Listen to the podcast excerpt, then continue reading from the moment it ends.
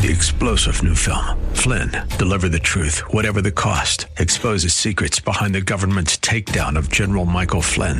Flynn knew what the intel world had been up to. He ordered the first audit of the use of contractors. This set off alarm bells. He told the truth. He was the most dangerous person for Donald Trump to hire. They had to get rid of Flynn.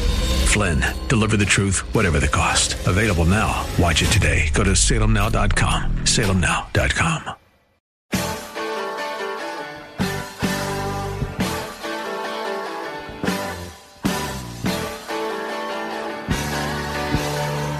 Welcome back to the Dan Proft Show. This is Jim Iuorio filling in for Dan. And our next guest is Stephen Eide, who's a senior fellow at the Manhattan Institute and a contributing editor of the City Journal. Thanks for joining us, Stephen. Thanks so much for having me. Okay, I just I read one of your articles about Medicaid's IMD exclusion and the case for repeal. I I get it. I, I think I get it. Um, can you talk to it a little bit and why you what you think the takeaway is for repealing this? So, in the wake of many mental illness related spectacular tragedies, such as mass shootings, for example, oftentimes the question comes up why wasn't this person in a mental hospital? Wouldn't that have been the more humane thing to do? Um, but it turns out, from a policy perspective, it's a little bit complicated figuring out to kind of clear more access to inpatient mental health care. And one of the barriers that I think a lot of people don't realize is Medicaid. Medicaid is set up to fund community-based or outpatient mental health services. It doesn't. It's not set up to fund uh, inpatient care in a specialized standalone psychiatric facility. So my report argues for repealing that what we call the IMD exclusion, which prevents Medicaid from funding that type of intensive inpatient mental health care that clearly so many people um, who've been involved in these spectacular tragedies need and aren't getting. So okay, this is interesting. Now, was there a time where where there was more inpatient treatment, and what led to where we are now? Yeah, you know, you can put it this way like what is our public mental health care system? What does the government do for you if you have a mental disorder and you need care or treatment? Well generations ago the answer to that question was simple a bed in a mental institution. Uh, mental institutions comprise practically the entire public mental health care system. Um, but for various reasons government decided to get out of the mental institution business be- beginning around the, the, the middle of the 20th century.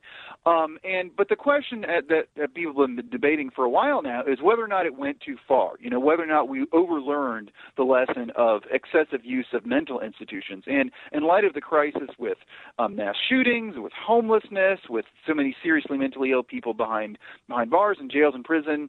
I, I'm of the view, certainly, that the pendulum has swung way too far, and we really need to think about a, a appropriate use of mental hospitals for the people who need it. So, when we moved from that, you said the, around the middle of the 20th century, um, my guess, and you can probably fill this in, my guess is that the optic of it, you know, I mean, I know it was featured in in movies where they, you know, showed scenes in mental hospitals, and it, it just the look looked terrible to the public, right? And we moved away from it, despite the fact that in some cases it was the proper course of action, right?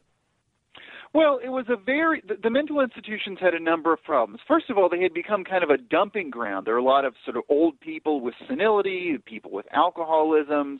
Sometimes, to some extent, there was people who just didn't didn't fit in.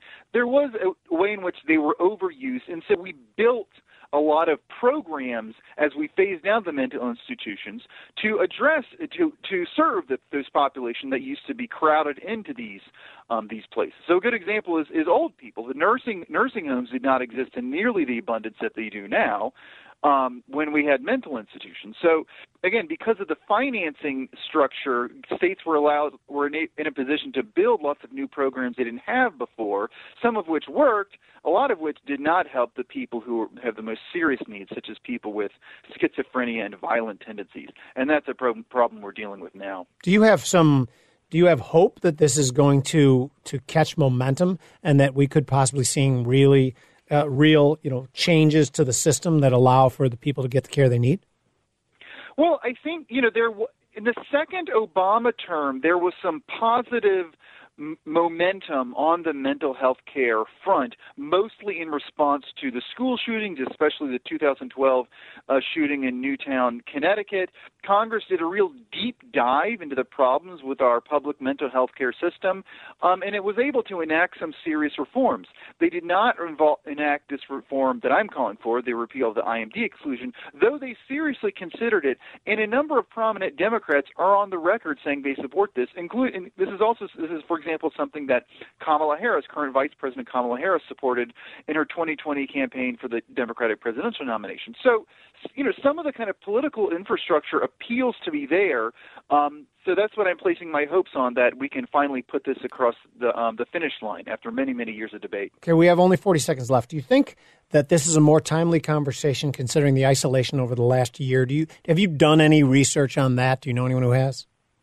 Well, I, I'm con- what my issue is is like schizophrenia. I know people are upset about the lockdowns. There are a lot of unhappy kids, a lot of serious problems arising.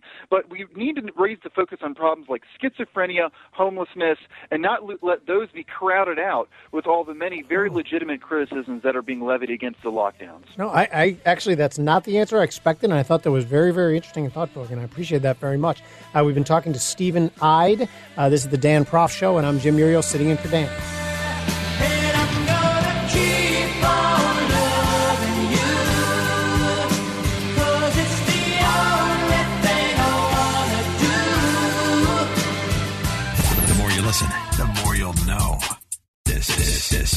The Dan Proft Show.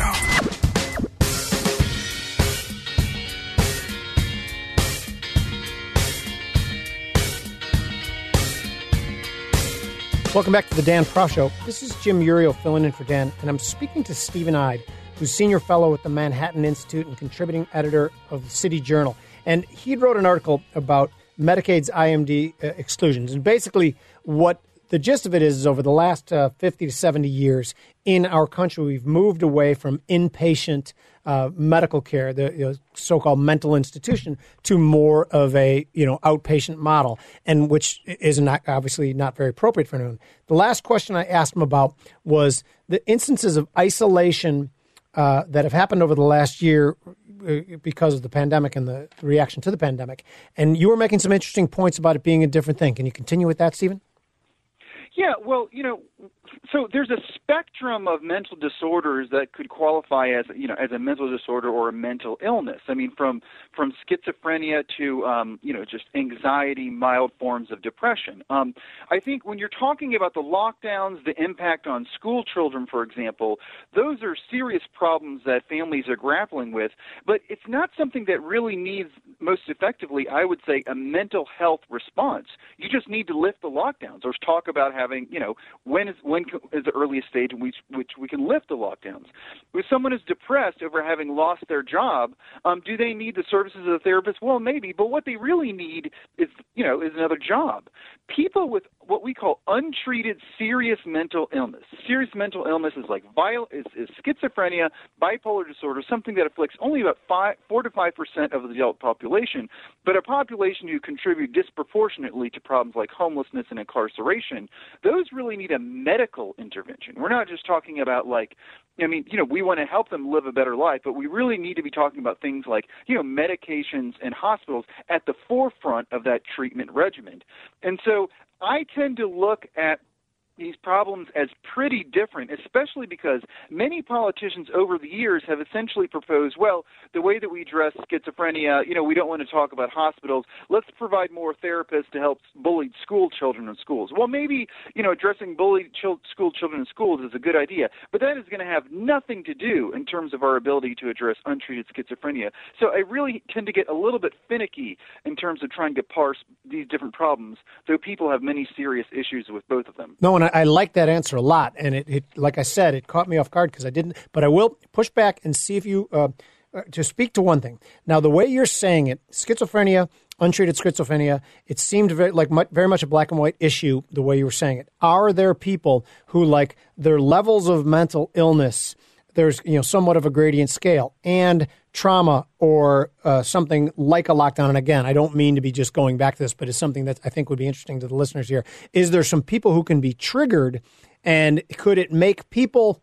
it could it push them and hurry them along the line of schizophrenia and and st- you know what I'm you know what I'm trying to get at here like does it make a can it Yeah. make a, a mild problem bad Yes, I mean anybody who who has uh, you know an adult relative, like an adult son, for example, with schizophrenia, is going to want to put them in a um, you know a healthy environment. You don't want to expose them to the streets or jails or something like that.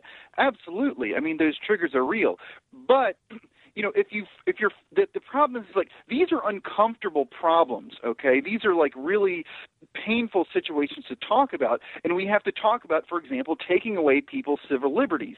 And it happens to be the case that many politicians just don't want to have those conversations.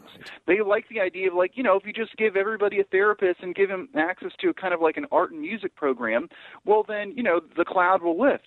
And that that's not going to work. That might work for some people, but with some people you really need to be talking about, you know, more serious interventions such as hospitalization.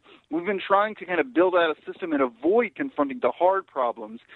And so um that's uh you know, it's it's it's a solution that we really need to real, we really need to be focused on. We really need to parse these things. Okay, so uh, there is an, another question I had um, that slipped my mind. Oh, you about the politics of this. Um, so you you mentioned before that um, Vice President Kamala Harris was was for this. When I look at it, and normally I can look at an issue and I can get a pretty good guess as to which political side is going to side with each. This one I can't really. Is there a political element to this? Well, it cost it would cost a lot of money. I mean, Medicaid is a very expensive program that people have been desperately trying to contain the costs of for a long time. So, an inpatient hospitalization is definitely very expensive. That was one of the big reasons why states blew up the old um, mental institution system. It was just ex- it wasn't working, and it was also just busting state budgets. Well, Medicaid is a you know is a budget buster in, in our own day. So that is definitely a concern on the conservative Republican side. On the progressive side, you find more of the sort of civil liberties types concerns that this is going to lead to a mass reinstitutionalization, a return to the old days of the mental institutions. I think that's completely unrealistic. It's it's just kind it's kind of scare tactic stuff.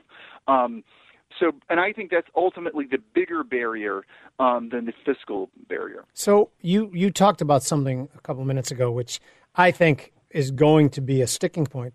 The the messiness of having someone committed. Um, you know, it's it's got to be. It's probably one of the most traumatic events that could happen in a family's life, and I speak a little bit um, from firsthand um, on this issue.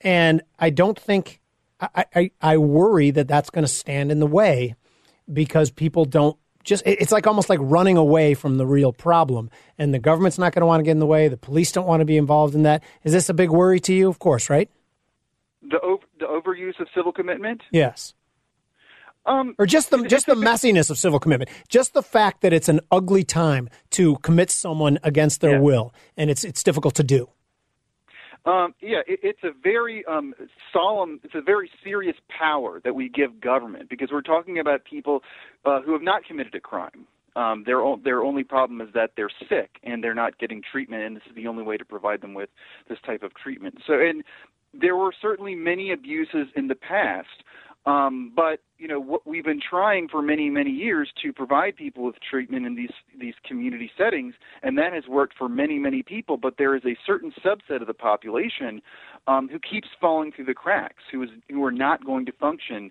in a community um, services oriented system, and so you know, I, at some level, if assuming we have the type of guardrails in place, and I think we do, um, we need to be talking about expanding this type of care. I only have about 10 more seconds but a final thought how can we help is it just a question of petitioning our politicians Yes, I would say, and just focus focusing on this issue of untreated serious mental illness. I, I so appreciate that, and thank you very much for taking up that mantle and running with it because more people should. I think it's an enormous problem in this country. Thanks for having us. That was Stephen Eide, Senior Fellow at the Manhattan Institute and contributing editor of the City Journal. This is the Dan Proft Show, and this is Jim Iuorio sitting in for Dan. You can never surrender. And if your path won't lead you home, you can never surrender. Listen to podcast of the show at danproftshow.com.